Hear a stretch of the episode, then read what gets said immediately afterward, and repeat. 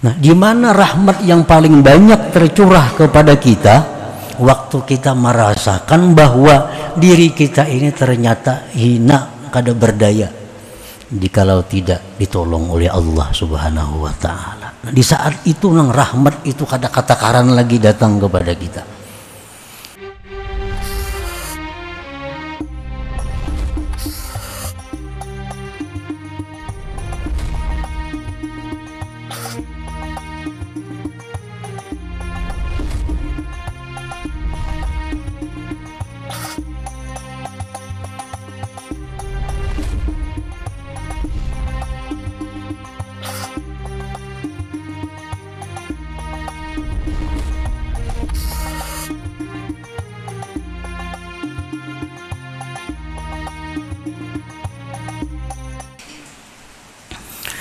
بسم الله الرحمن الرحيم الحمد لله الحمد لله الذي جعل العزة بالذلة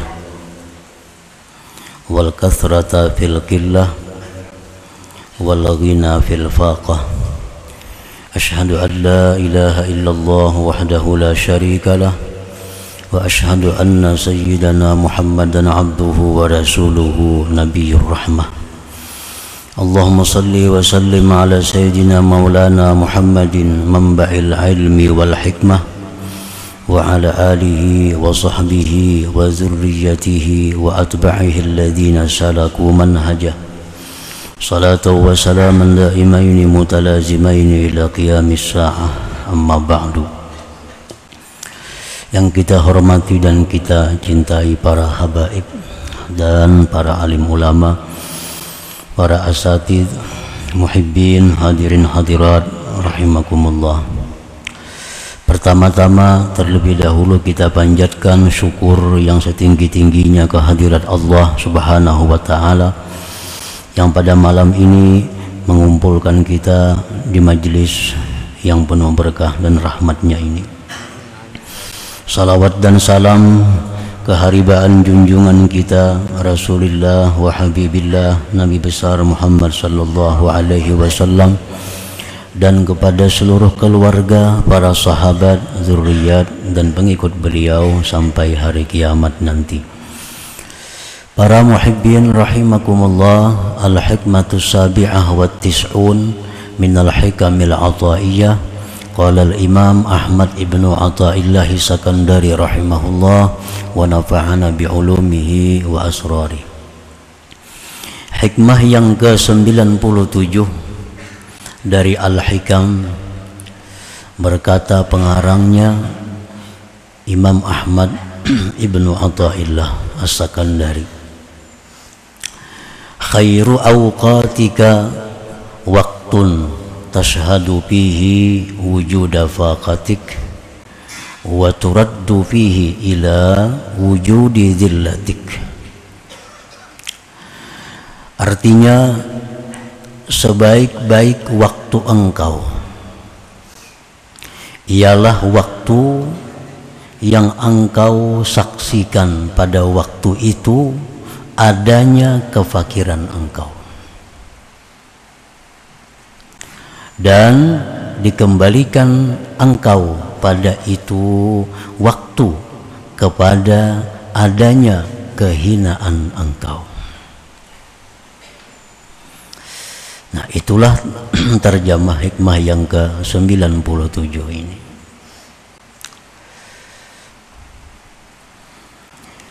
Khairu awqatika wa afdaluhu wa aqrabuhu ila Allah Ta'ala waktun tashhadu fihi faqraka ila Allah Ta'ala wa ginahu anka. Wa ila aslik bi an iftaqarta aw maritta aw uhinta fatashhadu fihi dillatak wa ta'ala. Sebaik-baik waktu engkau. Seabdal-abdal waktu engkau sepaling dekat waktu engkau itu kepada Allah. Waktu di mana engkau bisa menyaksikan kefakiran diri engkau itu kepada Allah dan terkayanya Allah daripada engkau. Itu waktu yang paling mulia. Nah, waktu yang paling abdal. Waktu yang paling baik yang ada pada kita. Jadi bukan pada waktu sembahyang, waktu yang paling baik itu. Bukan waktu kita membaca Quran, bukan waktu kita membaca salawat, bukan waktu kita menuntut ilmu, tetapi waktu yang paling baik bagi kita itu adalah waktu di mana kita melihat diri kita ini berhajat kepada Allah. Waktu di mana kita melihat menyaksikan, merasakan bahwa kita ini perlu berhajat kepada Allah dan Allah itu kada perlu kepada kita. Nah, itu waktu yang paling baik bagi seseorang. Nah, para muhibbin rahimakumullah. Dan waktu di mana engkau dikembalikan kepada asal engkau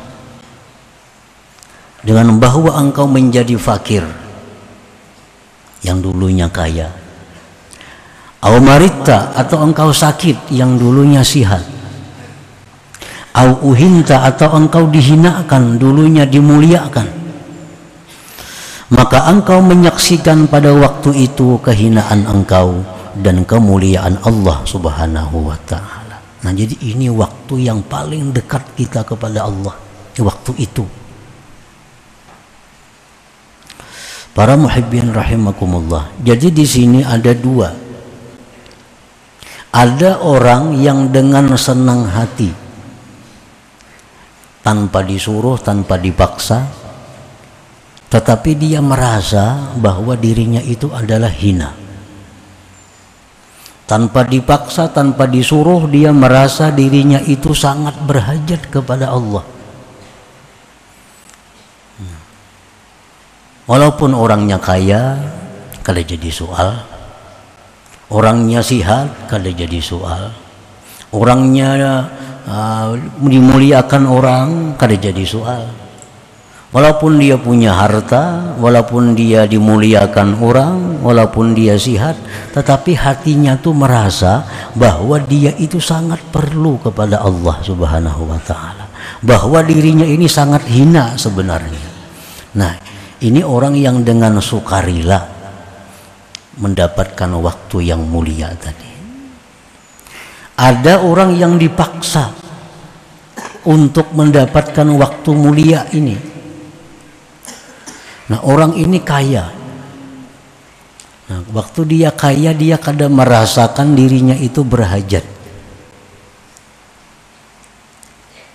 Allah sayang dengan hambanya ini Allah paksa. Lalu dia difakirkan oleh Allah. Dengan difakirkan itu lalu dia sadar oh bahwa dia hina bahwa dia fakir kepada Allah. Nah ini orang terpaksa waktu dia sihat dia lupa kepada Allah. Waktu dia sihat dia merasa kada perlu pertolongan Allah. Allah sayang dengan hamba ini disakitkan oleh Allah. Begitu dia sakit sadar oh ternyata aku perlu perlindungan Allah. Ternyata aku perlu anugerah Allah. Ada orang yang begitu dia dimuliakan dihormati dia lupa kepada Allah. Dia lupa kepada asa jati dirinya sebenarnya adalah yang hina. Nah Allah sayang kepada dia Allah hinakan orang ini. Maka dia jadi terhina di tengah-tengah manusia Lalu dia sadar, oh ternyata aku sangat hina. Ternyata aku ini sangat butuh kepada Allah. Nah ini orang yang secara terpaksa untuk kembali kepada asalnya. Nah para muhibbin rahimakumullah. Jadi Allah subhanahu wa ta'ala ada dua jenis mempunyai kekasihnya. Ada kekasih Allah yang dengan senang hatinya, dengan rela hatinya mengakui kefakirannya kepada Allah ada hamba Allah yang dengan sukarela dia mengakui kehinaan jati dirinya. Nah ini kekasih Allah yang nomor satu. Ada kekasih Allah yang dipaksa oleh Allah jadi kekasih. Nah iya macam tadi. Waktu dia kaya, dia kada sadar bahwa itu sebenarnya adalah fakir. Tetapi dikayakan oleh Allah. Waktu dia sihat, dia kada sadar bahwa itu sakit kalau tidak disihatkan oleh Allah. Waktu dia mulia, dia kada sadar sebenarnya dia hina kalau tidak dimuliakan Allah. Nah ini ini orang dipaksa oleh Allah untuk jadi kekasih Allah. Nah, para muhibbin rahimakumullah, tinggal kita yang memilih hendak jadi terpaksa kah atau jadi yang sukarila kah? Kalau kita hendak jadi sukarila, jadi kekasih Allah, nah sebelum Allah mengembalikan kita kepada asal kita, kita sadar Nah kita sadar, jangan sampai ditarik Tuhan harta hanya sadar, jangan sampai. Jangan sampai ditarik Tuhan kesehatan hanya sadar, jangan. Jangan sampai ditarik Tuhan kemuliaan hanya sadar, jangan. Tapi di waktu kita kaya, di waktu sihat, di waktu mulia, kita sadar jati diri kita adalah sebenarnya hina. Sebenarnya adalah perlu kepada Allah Subhanahu wa taala. Nah, para muhibbin rahimakumullah. Jadi itulah waktu yang paling dekat diri kita kepada Allah pada waktu itu. Waktu kita ini merasakan jati diri kita sebenarnya adalah kita ini orang yang lemah, orang yang hina, orang yang miskin, orang yang sakit. Nah, di waktu kita menyaksikan diri kita demikian, maka itulah kita mendapat pahala yang sangat besar dari Allah Subhanahu wa taala dan merupakan jalan yang paling cepat untuk menuju kepada keridhaan Allah Subhanahu wa taala. Nah, jadi ini termasuk dalam bagian tafakur. Tafakur. Ada hadis yang mengatakan bahwa tafakur lebih abdal dari ibadah setahun. Tafakur lebih abdal dari ibadah 70 tahun. Nah, tafakur merenungi bahwa diriku ini sebenarnya adalah hina. Andai kata Allah kada memuliakan. Diriku ini sebagainya sakit. Andai kata Allah tidak memberi kesehatan diriku ini sebenarnya adalah hina jikalau Allah tidak memuliakan. Nah tafakur seperti itu paling berharga paling dekat kita kepada Allah subhanahu wa ta'ala Nah, para muhibbin rahimakumullah, jadi waktu yang paling abdal itu bukan waktu sembahyang, bukan waktu sujud, bukan waktu salawat, kada. Ternyata waktu yang paling abdal waktu kita menyadari yang demikian itu. wa inna ma yakunu dhalik khaira waqtik wa abdalahu wa aqrabahu ila Allah li'annaka fi dhalikal waqti tasta'iddu likabuli nafahati rahmatillah wa madadihi wa hidayatihi wa taufiqihi wa aunih. Kenapa? Sebabnya waktu yang demikian tadi merupakan waktu yang paling baik. Kenapa? Sebabnya waktu yang demikian tadi waktu yang paling abdal Kenapa waktu yang demikian tadi waktu yang paling mendekatkan kita kepada Allah? Kenapa sebabnya? Nah, karena engkau pada itu waktu, karena engkau pada itu waktu, engkau siap, engkau mungkin, engkau ada harapan untuk menerima rahmat Allah pertolongan Allah, hidayah taufik Allah Subhanahu wa taala. Nah, itu sebabnya. Pada waktu kita merasakan bahwa diri kita ini hina, pada waktu kita merasakan bahwa diri kita ini miskin, nah di saat itu kita sebenarnya telah menerima rahmat Allah yang besar. Pada saat itu kita menerima pertolongan Allah yang sangat besar. Pada saat itu yang tidak didapatkan dalam waktu yang lain-lain. Nah, itu sebabnya. Kan ibadah yang dituju samuan rahmat Allah. Orang beribadah itu apa tujuannya supaya dapat rahmat Allah. Makin banyak rahmat yang didapat, maka ibadah itu makin mulia. Makin banyak rahmat yang didapat maka ibadah itu makin abdal nah di mana rahmat yang paling banyak tercurah kepada kita waktu kita merasakan bahwa diri kita ini ternyata hina kada berdaya jikalau tidak ditolong oleh Allah Subhanahu wa taala. Nah, di saat itu nang rahmat itu kada kata-karan lagi datang kepada kita.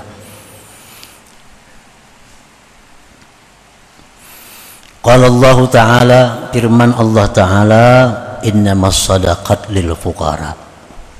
Nah, orang sufi menafsirkan ini firman Allah hanya saja sadakah itu untuk orang fakir. Kalau ahli fikih menafsirkan zakat itu hanya untuk orang fakir, miskin kan, tuh hukum fikih. Tapi kalau orang sufi menafsirkan bahwa sadakah itu hanya untuk fukara, Artinya apa? Bahwa pertolongan Allah, rahmat Allah itu diberikan Allah kepada orang-orang yang merasakan dirinya perlu kepada Allah. Nah, rahmat Allah, berkat Allah, pertolongan Allah itu hanya Allah berikan kepada orang-orang yang merasa dirinya itu membutuhkan Allah. Itu letaknya rahmat Allah. Jadi di waktu kita ini merasakan lemahnya diri kita, di situlah Allah akan memberikan kekuatan kepada kita. Di waktu kita merasa diri kita ini fakir, Allah akan memberikan kekayaan kepada kita. Inna masadaqat lil fuqara. Wa laqad nasarakumullahu bi badri wa antum adillah. Firman Allah sungguh Allah telah menolong kalian di waktu perang badar padahal kamu waktu itu hina. Perang badar 17 Ramadan. Jumlah umat Islam 313 orang. Pasukannya 313 unta cuma ada 70 Kuda hanya ada dua kuda. Nah ini satu pasukan yang lemah. Yang dihadapi siapa? Kufar Quraisy, kafir-kafir Quraisy yang membawa pasukan seribu tentara. Seratus kuda, tujuh ratus unta. Itu yang dihadapi. Di samping itu orang-orang Quraisy ini tokoh-tokoh mereka yang ikut di Badar. Abu Jahal ada di situ kumpulan yang kuat-kuatnya. Tetapi Allah memberikan pertolongan kepada kaum muslimin di perang Badar itu. Kenapa sebabnya Allah beri pertolongan? Karena 313 ini begitu melihat musuh kuat mereka merasa hina. Nah mereka merasa hina. Tidak ada jalan lain kalau tidak ada pertolongan Allah yang mereka harapkan. Nah di saat mereka 313 ini merasa dirinya hina merasa dirinya ini lemah di situlah Allah menurunkan pertolongan kepada pasukan badar ini. Akhirnya apa? Seribu orang kafir kucang kacir bukahan yang kada sedikit yang mati tokoh-tokoh Quraisy pada waktu perang Badar Abu Lahab. Apa apa Abu Jahal di antaranya Abu Jahal di antaranya nah ini contoh bahwa Allah memberikan pertolongan di saat kita merasa diri kita hina. Allah memberikan kita pertolongan saat merasa diri kita ini lemah kada berdaya kalau tidak ada pertolongan Allah Subhanahu wa taala Firman Allah Subhanahu wa taala Subhanalladzi asra bi'abdihi laila Maha suci Allah Maha suci Tuhan yang menjalankan dengan hambanya di malam hari dari Masjidil Haram ke Masjidil Aqsa Isra Mi'raj. Nah, di sini Allah adalah menyebut hamba. Hamba itu berarti kedudukan aslinya seorang manusia. Kan hamba itu artinya hina. Ngaran hamba itu hina. Lemah. Kada punya apa-apa itu hamba. Hamba ini kalau becari seharian duitnya setor lawan tuannya. Ada punya apa-apa. Nah jadi Allah mengisrakan nabi kita itu sebagai hambanya bukan sebagai kekasihnya bukan sebagai rasulnya bukan sebagai manusia pilihannya bukan sebagai manusia yang paling mulia bukan sebagai manusia paling sempurna ada tapi Allah memberikan Isra Mi'raj kepada Rasulullah sebagai hamba itu. Nah, jadi waktu Rasulullah dalam keadaan keadaan duka cita yang luar biasa, di saat itulah Allah memberikan Isra Mi'raj. Karena sebelumnya ada kisah pertama paman beliau Abu Talib wafat. Maka Abu Talib ini pendukung utama Rasulullah Siapa pun kada wani mengganggu Rasulullah semasa Abu Talib hidup. Abu Talib wafat. Rasulullah sedih. Tiga hari atau seminggu Siti Khadijah wafat yang 24 tahun bersama beliau mengorbankan segala hartanya untuk perjuangan Nabi wafat. Sedih lagi Rasulullah. Sedih lagi Rasulullah berangkat ke Hunain apa ke Taif berangkat ke Taif mencari pertolongan ternyata dilimpar dengan batu pulang ke Mekah sedih lagi Rasulullah nah beruntun kesedihan Rasulullah itu pecah hati beliau di saat itulah Allah berikan Isra Mi'raj satu mukjizat agung yang pernah ada pada beliau nah jadi di saat kita susah di saat kita sedih di situlah sebenarnya peluang rahmat yang diberikan Allah kepada kita. Nah, para muhibbin rahimakumullah. Dalam sebuah hadis kudusi disebutkan ujar Tuhan, kalau ikam mencari aku, nah, carilah aku pada orang-orang yang pecah hatinya. Nah, kalau kita hendak mencari Allah Ta'ala, cari orang-orang yang pecah hatinya. yang sedih hatinya. Orang kesedihan kesedihan di situ ada Allah Taala. Nah, itu kasarnya. Kita disuruh mengilangi orang garing. Secara syariat menghibur orang garing kita mengilangi itu kan. Nah, mengilangi orang garing itu bagus. Secara syariat menggembirakan si sakit. Tetapi pada hakikatnya kita mengilangi orang garing itu adalah mendulang rahmat Allah. Karena orang garing itu umumnya hatinya sakit. Waktu itulah Allah memberikan pertolongan kepada orang garing dan kita berilang dapat rahmatnya itu. Orang garing adalah yang suka hatinya. Sakitnya sini, sakitnya sini, sakitnya sini, menangisnya. Nah, kita ilangi Nah, di saat inya sakit, di saat inya susah, di situlah rahmat Allah datang kepadanya. Kita mengilangi, kita dapat rahmat Allah. Nah, di situ kita disuruh mengilangi para aulia, disuruh ziarah kepada orang saleh. Karena para aulia, para orang saleh itu 24 jam hati mereka kada pernah merasa kaya daripada Allah. Orang saleh, orang aulia itu 24 jam hati mereka selalu butuh berhajat kepada Allah. Nah kita bilang kepada mereka di situ dapat rahmatnya. Nah, jadi kita kadang mengharapkan ilmunya, kadang mengharapkan doanya. Kita datang pun kepada mereka, Allah sudah menunggui di sana. Karena hati aulia itu hati yang selalu pecah, hati yang selalu butuh berhajat kepada Allah Subhanahu wa taala para muhibbin rahimakumullah wa aswa'u awqatika waqtun yagibu fihi faqruk wa zillatuk sedangkan sejahat-jahat waktu engkau adalah waktu yang hilang pada waktu itu kefakiran engkau dan kehinaan engkau. Waktu yang di mana kita kadang merasakan fakir waktu di mana kita kadang merasakan hina itulah paling jahat waktu kita.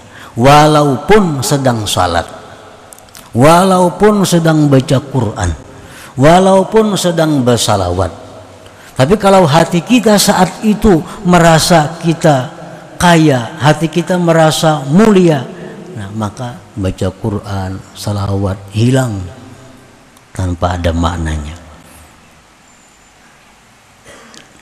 Waktu yang paling jahat yang ada pada engkau adalah waktu di mana engkau tidak merasakan kefakiran engkau kepada Allah.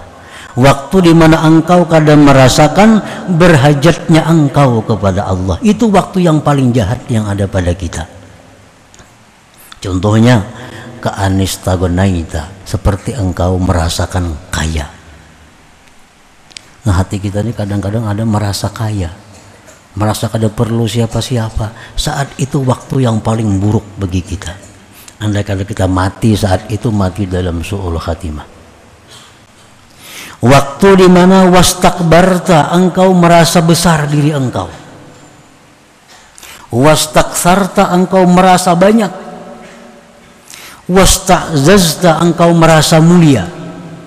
Nah itu waktu yang paling buruk yang ada pada diri kita. Waktu yang paling jahat Kenapa waktu itu dikatakan waktu yang paling jahat? Liannaka hina idin ba'idun anillahi ta'ala ba'idun an rahmatihi wa aunihi wa hidayatihi wa taufiqih. Karena engkau pada waktu engkau merasa mulia, pada waktu engkau merasa besar, pada waktu engkau merasa terhormat, pada waktu itu engkau jauh dari Allah. Jauh dari rahmat Allah jauh dari hidayah, taufik dan pertolongan Allah saat itu. Qala Allah Ta'ala firman Allah Ta'ala Sa'asrifu an ayati alladhina yatakabbaruna fil ardi bighairil haqq Ujar Tuhan selagi aku palingkan dari ayat-ayatku orang-orang yang merasa dirinya besar di muka bumi ini dengan tidak benar. Nah, jadi di waktu kita merasa bahwa diri kita ini besar, kita dipalingkan Allah dari ayat-ayatnya. Sehingga kita kadang melihat kalau kita tuh baca ramin, di balik ceraminnya kelihatan lagi tak, kada kelihatan lagi. Nah, begitulah orang-orang yang merasa dirinya besar itu ditutup Allah ayat-ayat Allah. Kada bisa mengiktibar tentang kejadian-kejadian alam. Kada bisa merasakan khusyuk dalam sembahyangnya. Kenapa? Karena dipaling Allah ayat-ayatnya daripadanya. Nah di waktu kita merasa besar, merasa mulia, merasa kaya, merasa hebat, merasa pintar, merasa bujur, tertutup rahmat Allah kepada kita.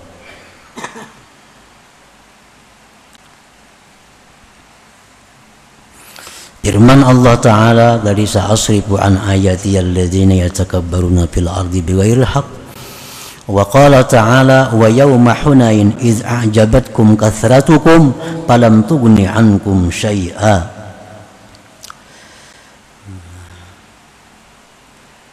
Ingat ujar Tuhan pada waktu hari Hunain peperangan Hunain peperangan Hunain ketika menakjubkan akan kalian banyaknya pasukan ternyata tidak berarti apa-apa.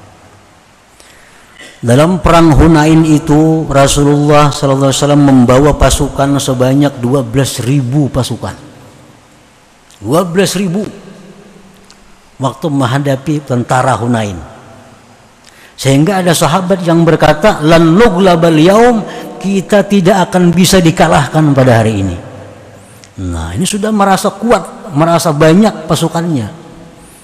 Begitu datang ke Hunain yang 12 ribu ini tidak berdaya, lari kucang kacir. Nah Allah mengingatkan wahun wa yauma Hunain. Ingat ya Tuhan hari Hunain. Iz a'jabatkum iz a'jabatkum kasratukum ketika menakjubkan akan kalian oleh banyaknya pasukan kalian dalam tugni ankum syai'a. Tidak berarti tidak berdaya. Nah kenapa? Karena Allah kalau memberi pertolongan. Walaupun banyak kalau kata ditolong Allah. Walaupun besi dokter pribadi ubat banyak kalau kada ditolong Allah tetap garing. Dokter pribadi tiga BC spesialis dalam ada jantung ada itu ada tetap orang diranjang nak ada singgarakan Allah kada menolong Nah, jadi di waktu kita merasa besar, waktu kita merasa hebat, waktu kita merasa kaya, rahmat ditutup oleh Allah kepada orang itu. Namun kita kawani bakawan lawan orang yang ditutup rahmatnya oleh Allah Subhanahu wa taala. Nah, para muhibbin rahimakumullah. Jadi itulah intinya ibadah. Ibadah itu intinya sembahyang kewajiban bagi setiap kita. Tetapi kalau sembahyang itu kadang menimbulkan, kadang membuahkan perasaan tadi, maka sembahyang itu belum sampai kepada kepada target yang sebenarnya. Mestinya orang tuh kalau sudah sembahyang mesti merasakan bahwa dirinya itu adalah hina, dirinya itu rendah, dirinya itu kada berdaya. Sembahyang tuh lihati gerak-geriknya, nang boleh dibaca ya Tuhan ini ikam boleh berduduk macam ini ikam boleh mengangkat tangan kayak ini ikam boleh sujud nangka ini ikam boleh baca salawat nang macam ini. Nah, sebenarnya kita sembahyang itu penuh dengan kehinaan. Penuh dengan terpasung bergarak-garak eh kada boleh batal. Bacaan salah batal. Nah, jadi sembahyang itu pada intinya adalah simbol dari kehinaan manusia. Nah, cuma kalau sembahyang itu kadang menghasilkan perasaan hina dalam diri kita, sembahyang kita belum maksimal ngarannya. Mestinya kita merasa hina dengan sembahyang itu. Karena orang yang selalu diatur itu orang hina. Nanti bos lawan tuannya, lawan budaknya. Ikam mulai jam 8 boleh keluar sampai jam 2. Nah, kan diatur tuh jam boleh pakai pakaian ini lain pada itu kada boleh jam kada boleh ke rumah anu jam kada boleh ke itu ke ini. Nah dalam sembahyang itu kita diatur demikian. Sebenarnya itu pelajaran bahwa kita ini sangat hina. Kopiah kada boleh tekan kaning mandak berarti sujud didiriakan ditajak maka nah. tangan diangkat telunjuk. Yang terlalu angkat salah. Nah. Diatur sehalus-halusnya sebenarnya kita sangat hina dalam sembahyang itu. Sangat hina. Nah jadi kalau kita sembahyang tanpa ada membuahkan kehinaan-kehinaan itu maka sembahyang kita sebenarnya belum belum maksimal nah para muhibbin rahimakumullah. Itulah uh, sebagian dari uh, syarah penjelasan tentang hikmah yang ke 97 ini. Selanjutnya yang ke-98 إلى حضرة النبي صلى الله عليه وسلم الفاتحة. أعوذ بالله من الشيطان الرجيم. بسم الله إياك نعبد وإياك نستعين. الصراط المستقيم صراط الذين أنعمت عليهم